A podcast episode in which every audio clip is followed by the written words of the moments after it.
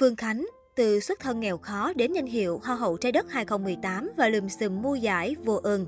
Trước khi đăng quang Hoa hậu trái đất 2018, Phương Khánh đã trải qua tuổi thơ dữ dội với nhiều cung bậc. Cha mẹ ly hôn khiến gia đình mỗi người một ngã, mấy anh em đùm bọc nuôi nhau không lớn. Có thể những nỗi buồn đến quá sớm khiến Khánh trở thành một thiếu nữ mạnh mẽ, nghị lực và giàu khát vọng hơn. Tuổi thơ dòng bảo. Nguyễn Phương Khánh sinh năm 1995 tại Bến Tre. Gia đình của Phương Khánh ngày đó rất nghèo, bố là công nhân điện lực với đồng lương 3 cọc 3 đồng, còn mẹ Tần Tảo sớm hôm buôn bán rau củ ngoài chợ. Tích góp mãi, bà mới mở được một tiệm tạp hóa nhỏ trong nhà, bán những thứ lặt vặt như bánh kẹo, đường sữa, bột ngọt, mì tôm. Phương Khánh kém anh trai 8 tuổi, sinh Phương Khánh được 7 tháng thì mẹ của cô bị tai nạn chấn thương sọ não. Dù mới 8 tuổi nhưng anh trai của Phương Khánh đã được mẹ giao trọng trách trụ cột trong nhà, vừa bán hàng vừa nuôi em thay mẹ.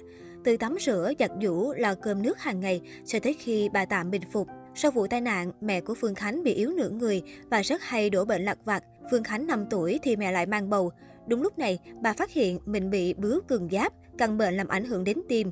Để giữ đứa bé, mẹ của Phương Khánh suýt chết trên bàn đẻ vì sốc nước biển. Đó là khoảng thời gian khốn khó nhất của gia đình Phương Khánh. Kinh tế không có, mẹ không biết có qua khỏi hay không, nên ba anh em được gửi về cho bà ngoại chăm sóc. Bà ngoại có hơn chục người con và cả quân đoàn cháu, gia đình lại không khá giả, nên anh trai của Phương Khánh phải nghỉ học 2 năm, ở nhà phụ lo cho các em. Trong hoàn cảnh ấy, thay vì quan tâm chăm sóc vợ con, bố của Phương Khánh lại có vợ nhỏ ở ngoài.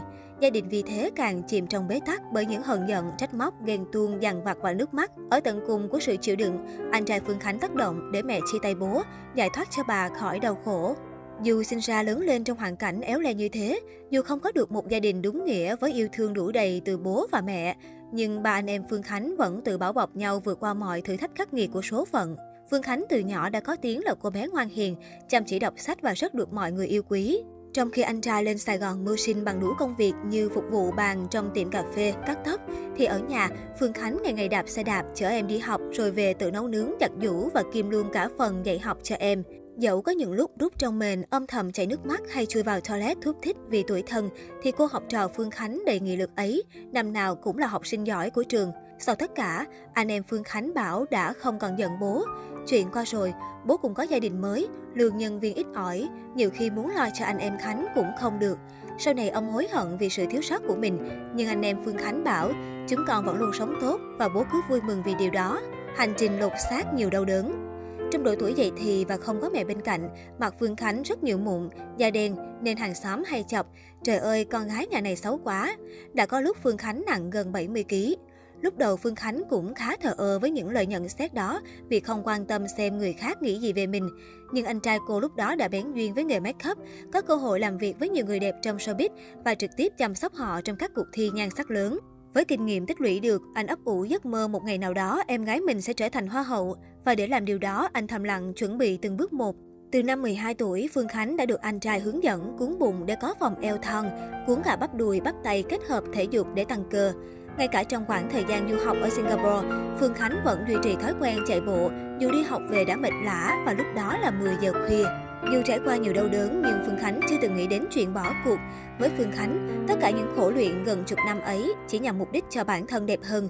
Thế nên dù anh trai năm lần bảy lượt dù đi thi nhan sắc, từ Hoa hậu Việt Nam 2014 đến Hoa hậu Hoàng vũ 2015 hay Hoa hậu Hoàng vũ Toàn cầu 2016, thì Phương Khánh cũng đều nói không.